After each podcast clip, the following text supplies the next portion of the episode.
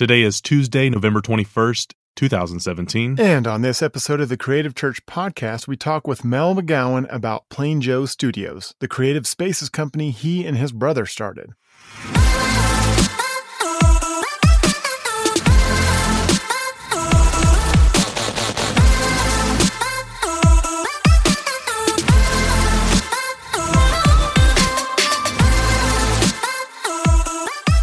You're listening to the Creative Church podcast, where each week we talk about the latest in Christian creative culture and explore the lives of prominent creatives. I'm Nick Goodner. And I'm Ross Montgomery. This week's episode is sponsored by StockHub. StockHub is the most affordable way for you to create video content. For $25 a month, you get unlimited license free 5K, 4K, and HD stock footage. From aerials to missions to Christmas to Easter, StockHub has everything you need, and they are adding 1,000 plus clips each month. StockHub is the source for unlimited stock video for only $25 a month. Download an unlimited amount of files, no contract, and no licenses. Go to stockhub.com slash creative church for a special discount offer on your membership. That's S-T-O-K-H-U-B dot com slash C-R-T-V church. You know, one of the things that I love about StockHub, and uh, I'm going to embellish a little bit on our sponsor today. One of the things that I love about StockHub versus some of the other stock footage websites on the market right now is that it's for creators. You don't have to spend thousands of dollars or even hundreds of dollars to get the clips and the footage you need. They have an absolutely brilliant product with amazing visuals and they're making it very affordable for you guys. So I love their heart for artists and I love their heart for Christian artists and even the church as well. Ross, you, you've used StockHub a little bit, right? Uh, yeah, a little bit. Actually, the current series that we're going to be finishing up this coming weekend, um, our trailer was made with footage from StockHub, and we've actually gotten a lot of compliments on how we put it together and it turned out really well. I'm I'm pretty happy with it. Yeah, they're they're super versatile with their clips and what all you can do with them. Like we said, they're adding 1000 plus new clips each month and they're only $25 a month. So listen, that's a guys go check incredible price. It is. It is an incredible price. It's almost a steal. It, it, it's almost a steal. It feels like it. Yeah. Yeah. So go and check those guys out. Um, it, it feels as scandalous as God's grace. There you go. We also have a little bit of housekeeping. If you notice, this week we're airing our podcast on Tuesday. This will be a trend that we're going to be continuing for future shows. We made this editorial decision because our trending segment is a huge part of what we do. And we felt that with our podcast airing on Friday and a lot of stories becoming old news by then, we decided we're going to make an adjustment and start releasing it a little bit sooner. So now we're recording on Mondays and releasing on Tuesdays. So um, we're pretty glad to be doing that. We're learning, we're changing, we're adapting, and things are getting better and better for our Creative Church podcast. Uh, also, I want to say a huge thank you to our Creative Church community for the response you've shown to this show and how you've embraced it. You know, we've been getting a lot of love for the Creative Church podcast and uh, we love getting the chance to create this for you guys and start doing more of this type of stuff for Creative Church. And of course, this show is just the beginning. So, Ross, welcome to episode four. Yes. Um, four in. four in. Yes, four. The big four.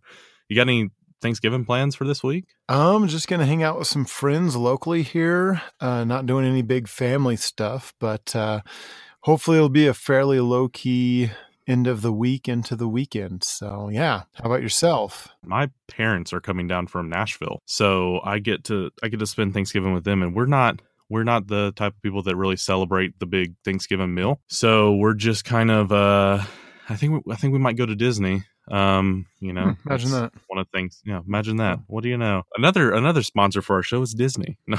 yeah, when you when you to land that account? I'm trying every week. I'm I'm going up there and, and making talks and everything. They're just not having it. So, um, you know, that's we'll probably hang out. We'll do. We'll probably go see the Justice League. Have you seen the Justice League yet? Have not yet. I saw it Friday. Um, I'll probably go see it again with my parents, but it was okay. It wasn't. Yes, it wasn't very. I've, I've heard just okay reviews, so it hasn't got me jazzed about it. But uh, it looked like fun. It looked like a fun movie to see. So yeah, it depends on your definition of fun, but yeah,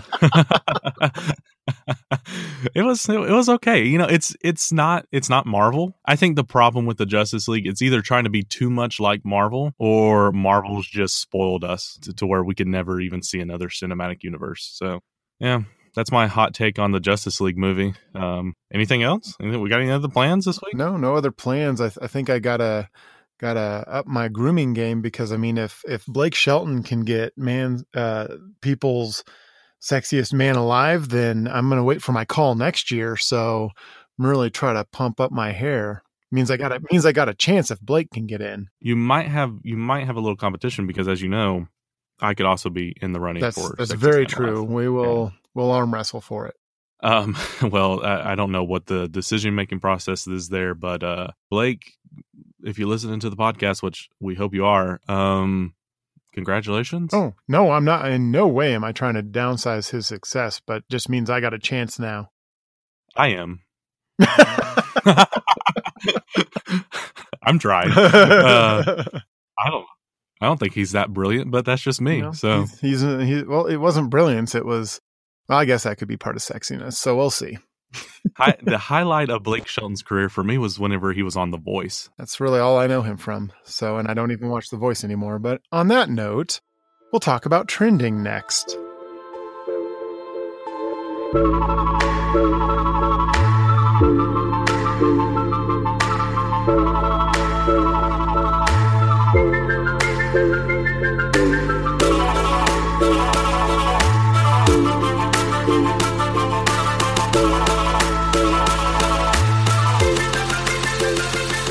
Welcome to Trending. Each week, we gather a few different articles and news stories that are impacting culture, churches, and creators, and we discuss them. Here is what is trending this week. Ross? Well, um, as a lot of people have seen, the Incredibles 2 teaser trailer dropped. And the keyword there is teaser because it was only 52 seconds long and it featured Jack Jack, who you all remember as the baby in the first Incredible movie, and uh, Mr. Incredible. Here's a clip. You have powers! yeah, baby!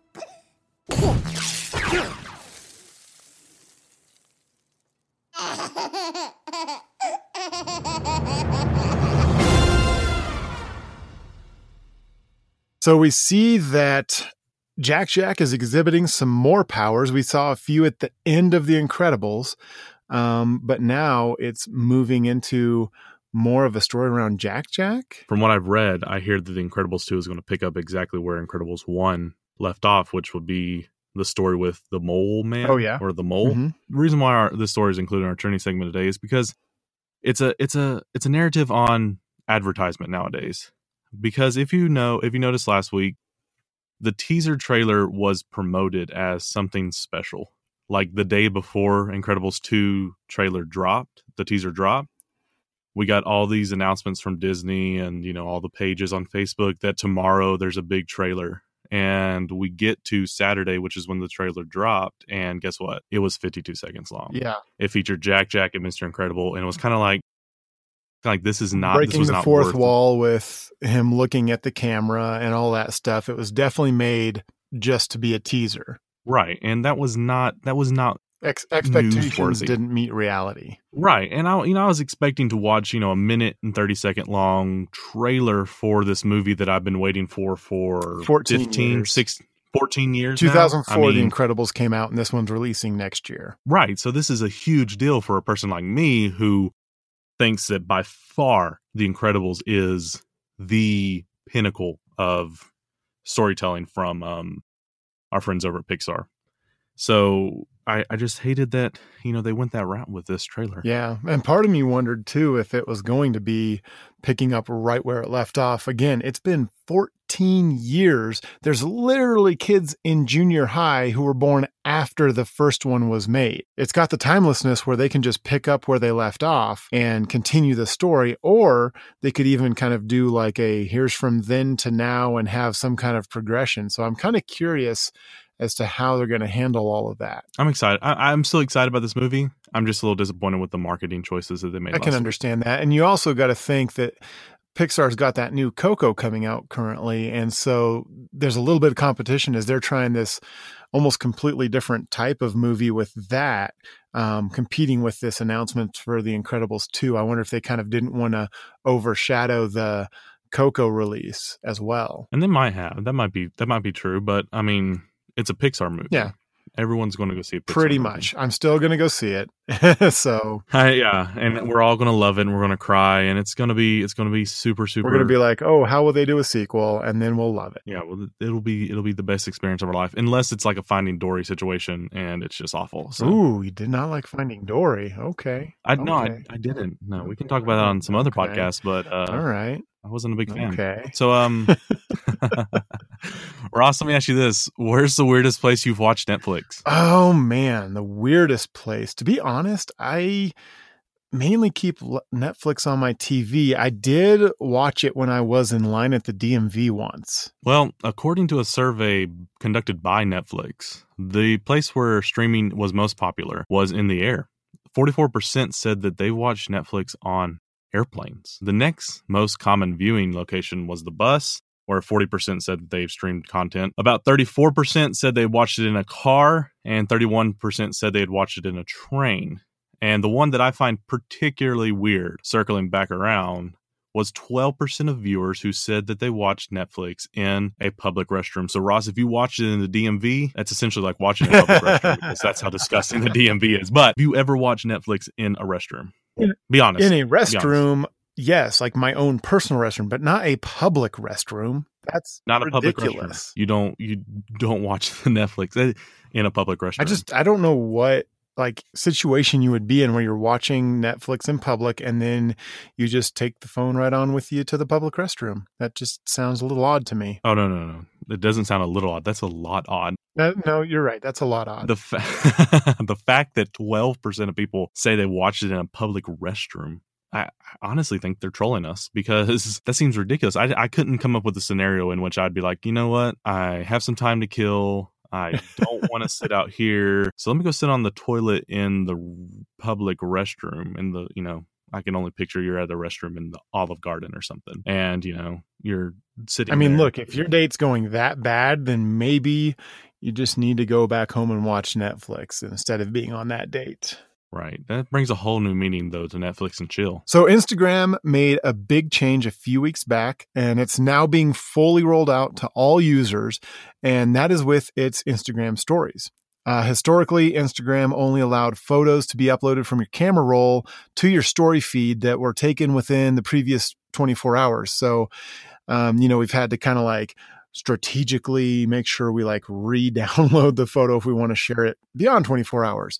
But now Instagram is allowing you to access your entire personal photo library to upload any photo you've taken from any point in time to your Instagram story feed, which is huge for content creators uh, that really need to plan their content schedule and build Instagram story graphics days, weeks, or even months out. Right. And but there is a catch though. Um, for photos that have been created, you know, beyond 24 hours, they will be marked by Instagram with a date caption. And we found that that can't be deleted. Um, but we did find a way around it. Um, while it can't, by that date caption can't be deleted, it can be resized. So what we've been doing is shrinking it down to almost nothing, to that's like two or three pixels, and then sticking it somewhere where it's either in a black space or a white space because you can change the color on on it to black or white, and that way the date caption's hidden. So if you're a content creator and you need to post a picture that is 48 hours old or three weeks old or whatever because you've built it you know months ago then you can all you have to do is you know scroll down to your camera roll find it select that picture and then take that date caption shrink it down minimize it to where you can be seen and then putting it in either some black or white space to where it won't be noticed so it's kind of a little extra little tidbit for you guys today because I thought that was really cool. You know, we at Creative Church, we do Instagram stories every week and we u- reuse a lot of our content, a lot of our graphic. And historically, I would have to go through and regenerate those a lot of times or screenshot them to where I could actually reuse them in the Instagram story feed. But now with this change, I'm able to go and make the adjustment and just leave it in my camera roll and um, go back to it, you know, two or three weeks later, select it, minimize that date caption, and uh, put it up. So, next up is our interview with Mel McGowan.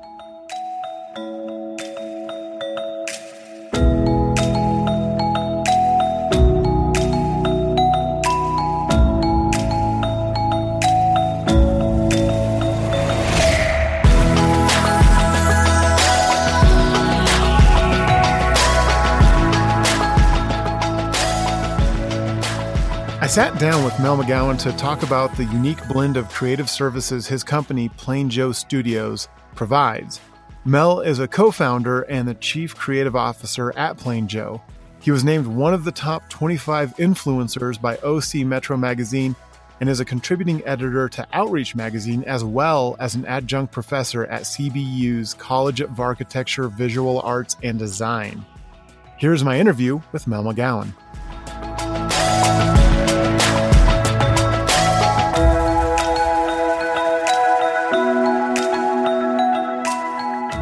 So, Mel, what got you started into your creative career? Was that something you've just kind of always grew up with? Was creativity, or was there something um, that really kind of sparked your interest into what, what you're doing now? Uh, well, I you know probably attribute to both parents. I mean, my dad worked at Disney. Um, you know, shaped some of my earliest memories.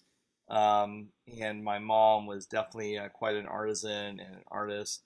Um, and um, you know, again, some weird early memories. I was actually born in Saigon, Vietnam. Got, out before the fall of Saigon, and uh, kind of some early memories there. Bombs going off in the distance, but then I remember um, vaguely kind of coming to America. And um, again, one of the very few earliest images I have is looking down Main Street, USA at, at night, looking at the twinkle lights outlining the buildings and flying out the window of Peter Pan's uh, flight, you know, out the darling uh, uh bedroom there. And um, again, that kind of created some weird wiring. Um, I uh, was drawing future cities and theme parks when I was uh, 11 years old, uh, 10 years old, even. You know, my very first Boy Scout merit badge was architecture. I mean, I remember locking my brothers, including Peter, my partner, um, into a room and uh, you know basically locking the door and, and sitting and making him listen to like a hour and a half long pitch, basically presentation deck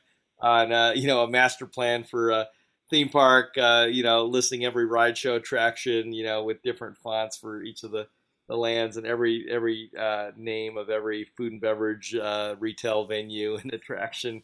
Um, you know, and they're they're ready to kill themselves by the time I let them out of the room. But um, anyways, it, it's kind of been fun because now we're we're all working together and collaborating at at, uh, at Plain Joseph how has that dynamic been in creating this this big studio you guys are running? Well, you know, ironically, you know, we we all went different directions. Um, you know, my uh, my uh, brother Peter was uh, focused on uh, on strategic um, use of technology uh, and um, and communication. My brother Ed was more of a visual graphic uh, brand uh, guy, and, and I went to work at Disney and learned uh, what we call the art of spatial storytelling. And so, in a lot of ways, those those kind of different paths uh, kind of led to our unique practice, which uh, we call three dimensional storytelling, um, where we actually have structured our entire teams around three studios: um, strategic storytelling studio, which is uh, you know focused on distilling our, our clients' kind of core story and identity and brand uh, and being able to convey that graphically um, um, from the ether through the environment. Um, you know, they, they would hand it off hypothetically then to our digital storytelling studio, which uh, would create uh, media content, uh, whether it's a simple website, whether it's an app, whether it's virtual reality or augmented reality. And then, um, you know, hypothetically, then you would have design that you can then walk into, you know, through uh, the art and craft of spatial storytelling or, um, you know, imagineering, basically, of uh, combining, you know, all the disciplines um, that you would think of, but then many that you wouldn't necessarily think of. Um, you know, not only architecture, but uh, again, we, we say we have artists, accountants, architects, and artisans. Uh, we've got show set designers and, um, you know, master planners and, and interior designers and um, and so again, that that spectrum of design from kind of um, you know kind of just uh, distilling uh, the unique uh, character and identity of our client all the way to something that is kind of a, a an interactive experiential um, journey, whether it's a ride through or a walk through or a, a sit through in the case of a you know a sacred space uh, project. Um, it, has been it's been fun to get to um, have that synergy, not just of my brothers, but then to, to have that, you know, kind of overflow, I guess, into this 80 person organization that uh, uh, still growing, but uh, we're, we're certainly having fun with the motley crew uh, and different disciplines that we have in, house. Yeah, that sounds that sounds incredible. So, what kind of what kind of sparked that whole 3D storytelling? Like, what what started to take root and and think that this was the direction that you wanted to go with? You know, obviously storytelling in, in a spatial uh, environment like that. That sometimes doesn't seem like necessarily something would pe- people wouldn't put together all the time, but it affects us nearly every day and almost everywhere. You know, we go with with stores and whatnot. But what kind of sparked that for you that you wanted to do that with excellence? Well, um, I'd like to say it was my vision, my idea. You know, I, you know, I'd like to believe it's a God-inspired uh, seed, but the reality uh, is, I was at Disney, and I was more than content to retire there and to, uh, you know, uh, you know, I was having a blast doing, you know, some pretty good scale projects, including kind of uh, being part of the team that renewed the, the city of Anaheim and and cleaned up the two square miles surrounding the original Disneyland Park and, and filling in a parking lot uh, and putting up Paradise in a parking lot and putting up, uh, you know, that, that golden state of mind of California Adventure um, uh, in downtown Disney in the Grand Californian Hotel. Um, and, you know, really understanding the art and craft of distilling the, the DNA of a people and a place. You know, that's kind of what we had a chance to do with the California um, idea or, or as a big idea there um, do a park that really couldn't be done anywhere else. But really, um, the roots of it, I think, probably relate to the roots of um, your group and, and your Instagram and, and, even the podcast, which was really a kind of a holy discontent with um, how the church was uh, doing a poor job of communicating the story of, uh, of, of kind of the gospel and Jesus and his hope and message. Uh, we, we felt collectively that the church had been uh, at some point in time a, a, leader in culture and art and creativity, and we had we had in the past um, mirrored uh, kind of uh, the image of God a little better. You know, we, we feel like God introduced himself as an artist and an architect when he said in the beginning he created, and that all of us are called to, to be image bearers and to reflect uh, the image of that supreme artist and architect.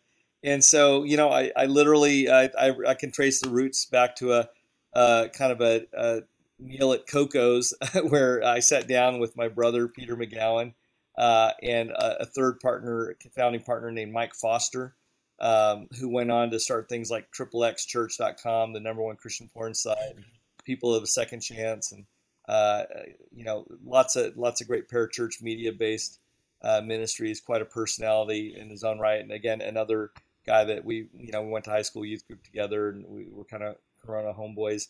Um, he worked for me at Disney at one point, even.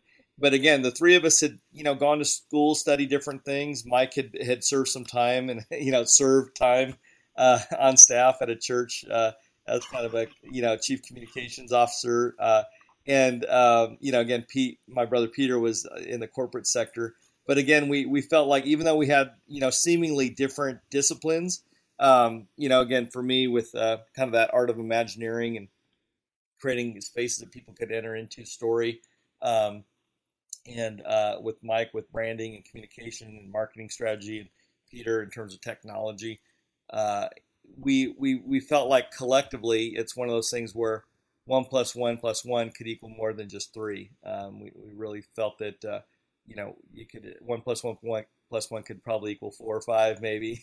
We really could help the church kind of not just raise the bar, but launch the bar and, and think outside the box. Um, and because we, you know, we were part of a movement, uh, we were working with Jud Wilhite back in the day of trying to start up a, a kind of a next generation, um, uh, just an alternative service really at our at our home church. Um, and we knew what uh, gospel could look, taste, and feel like. Uh, I had a chance to be part of the decision counseling room, you know, backstage, and to to to to, to weekly uh, understand the power of story and and, and life transformation. And um, you know, once you've tasted that, there's no there's no going back. And and, and for us, there there's so much more significance.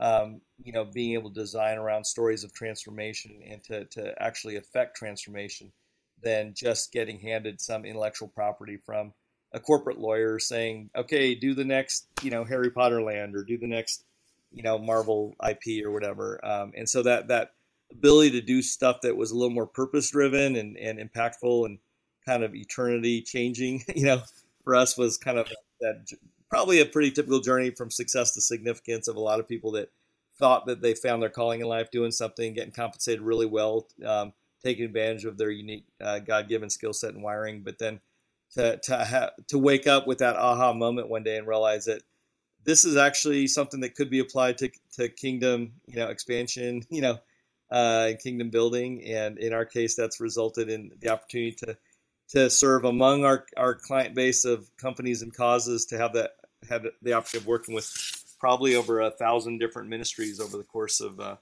you know our first uh, 16 years here. So it's been a it's a I call it a holy roller coaster ride since we launched.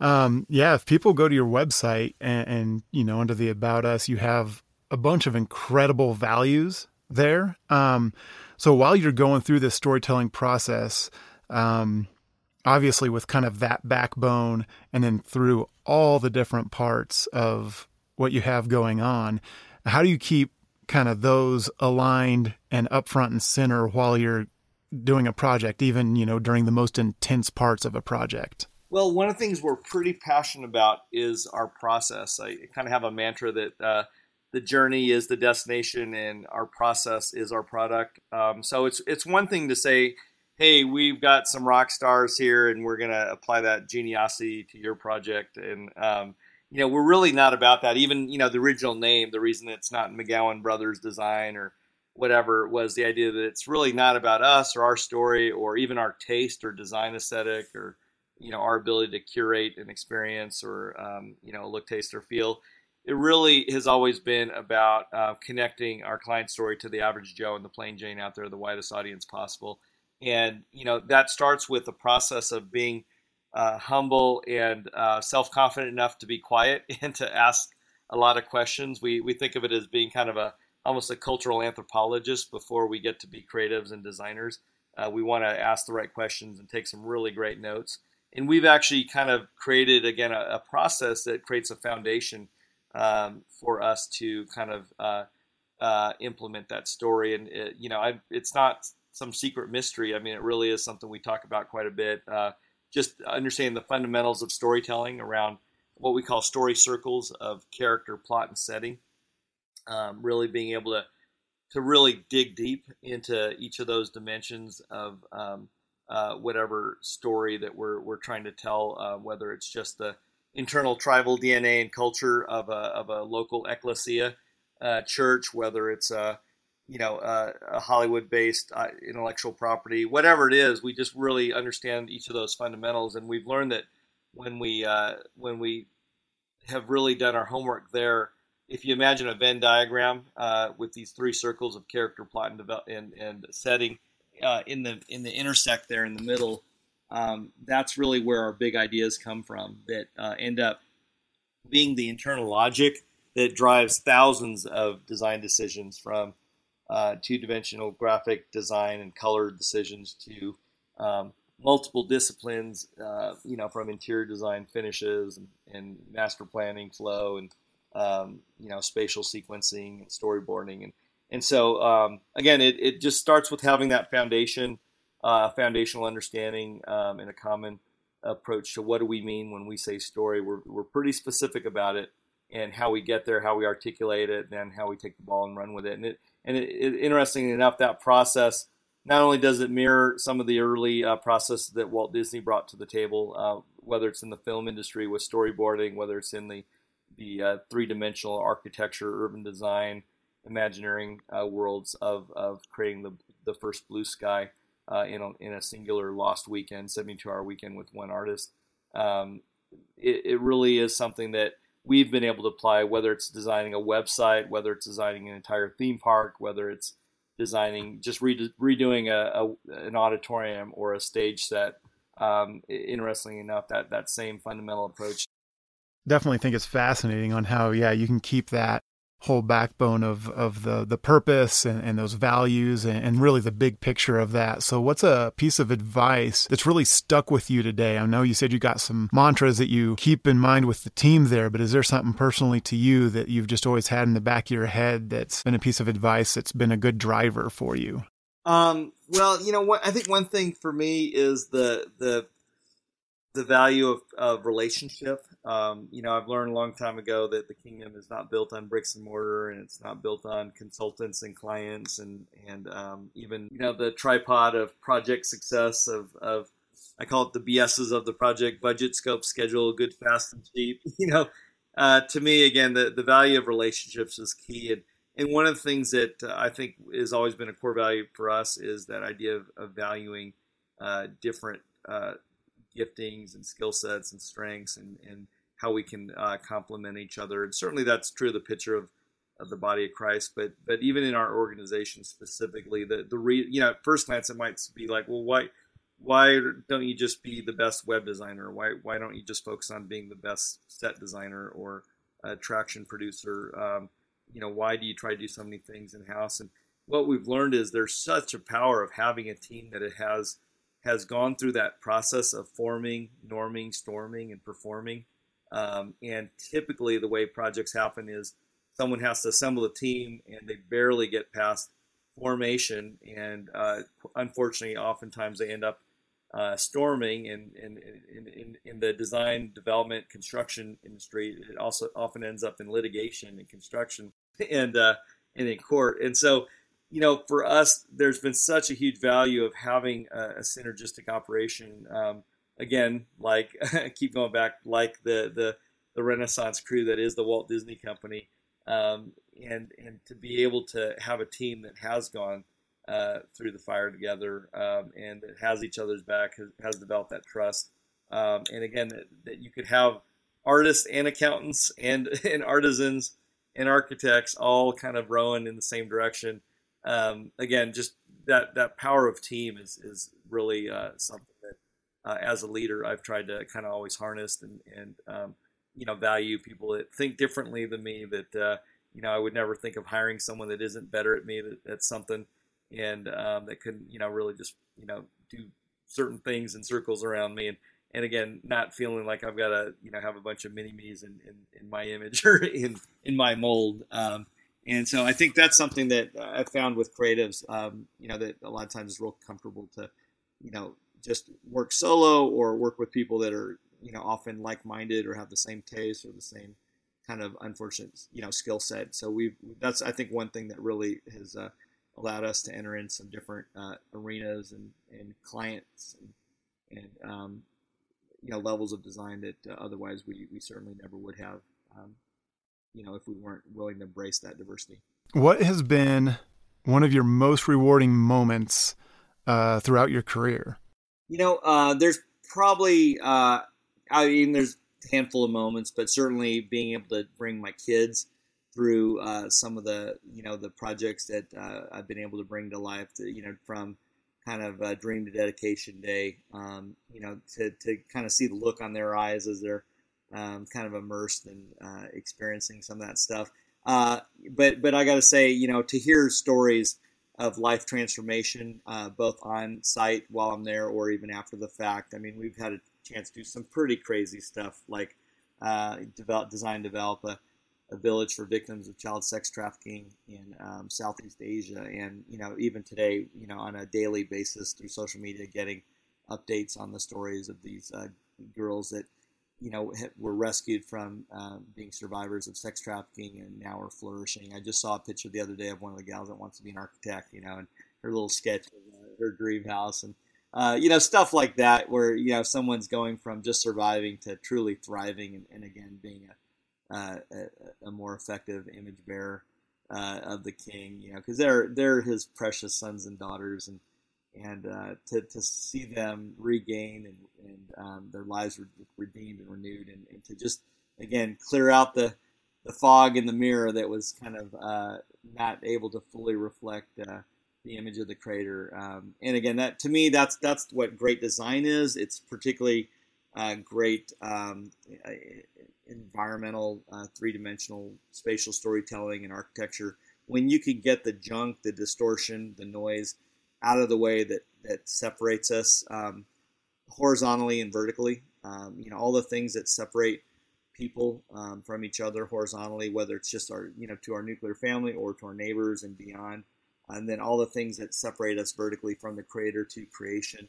Um, I think you know a place that facilitates that connection, that's great space. So that sacred space that lifts the spirit, that inspires you, that, that great cathedral that connects you with the creator, that that overwater bungalow in Bora Bora, you know, where you're looking down into the blue, you know, ocean and you're looking at the fishies while you're getting a back rub, looking at the horizon line. You know, you're reconnecting with God's creation. Uh, certainly is a destination that lifts the spirit. Um, and again, in, in many of our cases, environments that uh, you know don't quite have those kind of views, but uh, you know can be every bit as powerful as connecting people with with each other in the creator. To me, that's just that's what great design is. It's not about winning, uh, you know, architecture awards or Addies or whatever. Even though we've, we've certainly um, gotten a few of those and plenty of those uh, in our day. It, to me, to me, again, it's that that ability of making those connections happen and hearing those stories of, of uh, individual and community transformation that really kind of keeps us going. You are obviously a big picture kind of guy. I can definitely tell, and that's that's incredible. What's next for you, big or small scope? Well, we are uh, so excited. We've been um, marching down a path of moving beyond uh, multidisciplinary design and towards, um, again, more of a three dimensional manifestation of uh, being able to actually create environments. Um, and so we've, we've done project management for years.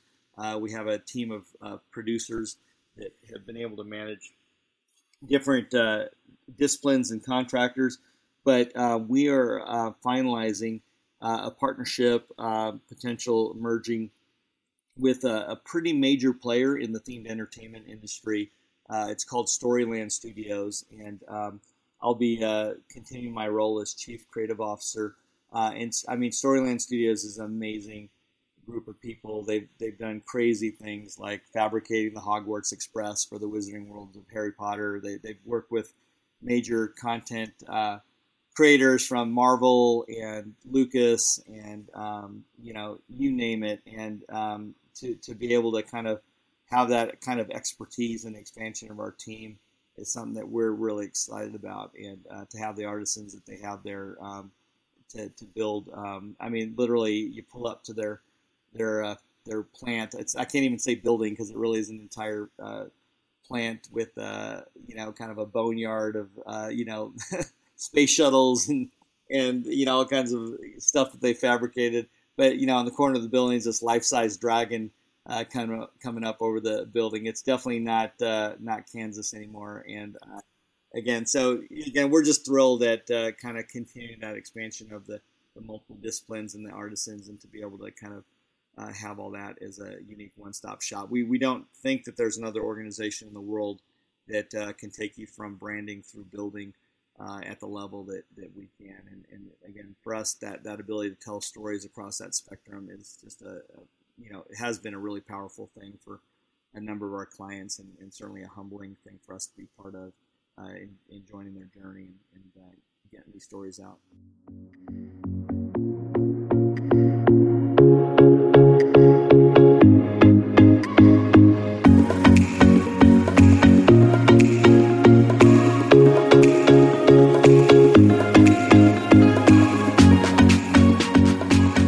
Thanks to Mel for that interview. To keep up with what Mel is up to, you can follow him on Facebook and Instagram uh, with his handle at Visioneer, or visit plainjoestudios.com or storylandstudios.com to see some of the phenomenal spaces uh, they have created and to keep up with current works they are doing.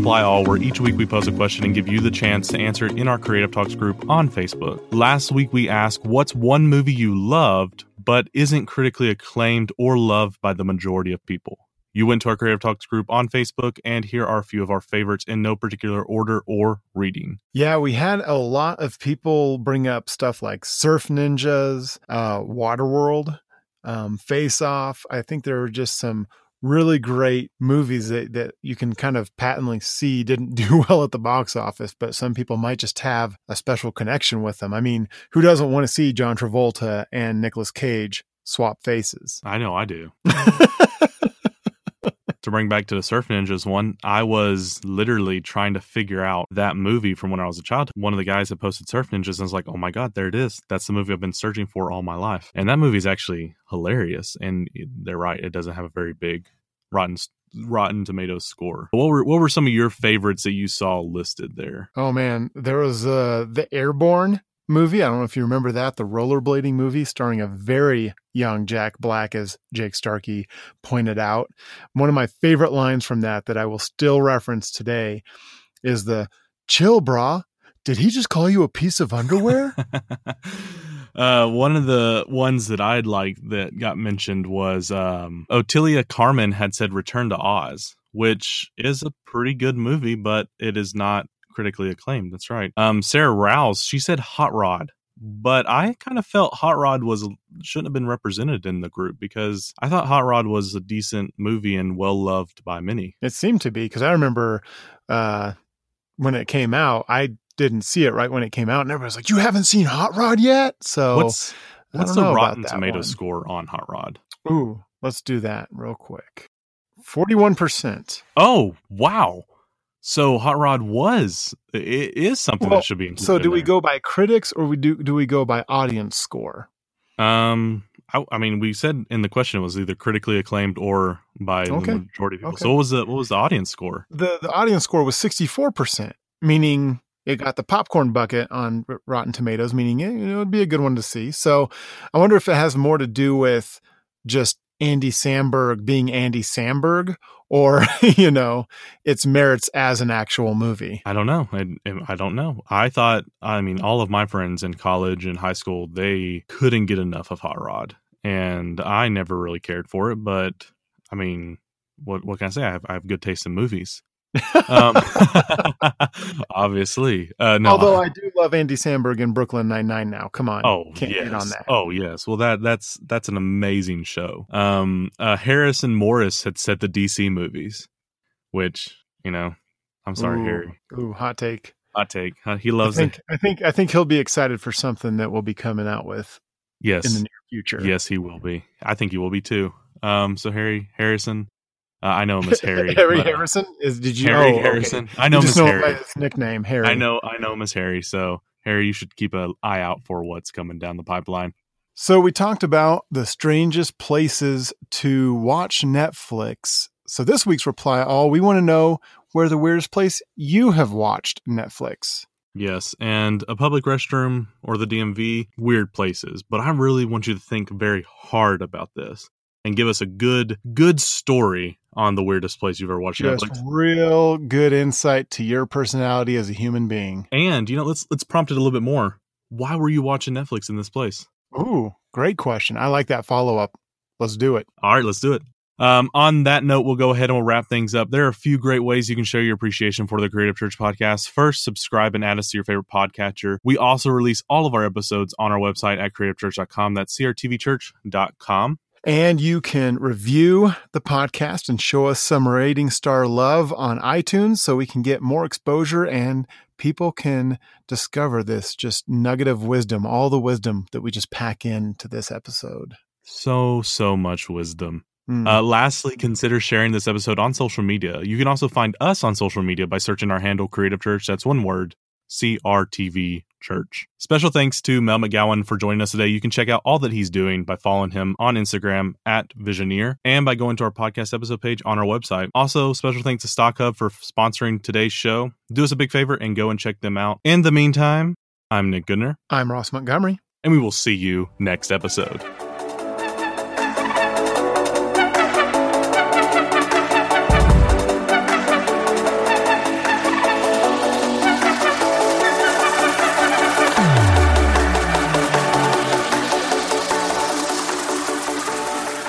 Thank you for listening to the Creative Church podcast. Creative Church exists to bring creators together.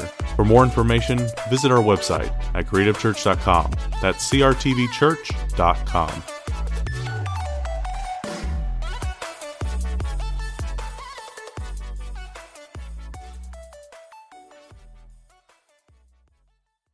It, it feels as scandalous as God's grace. what the heck are they talking about?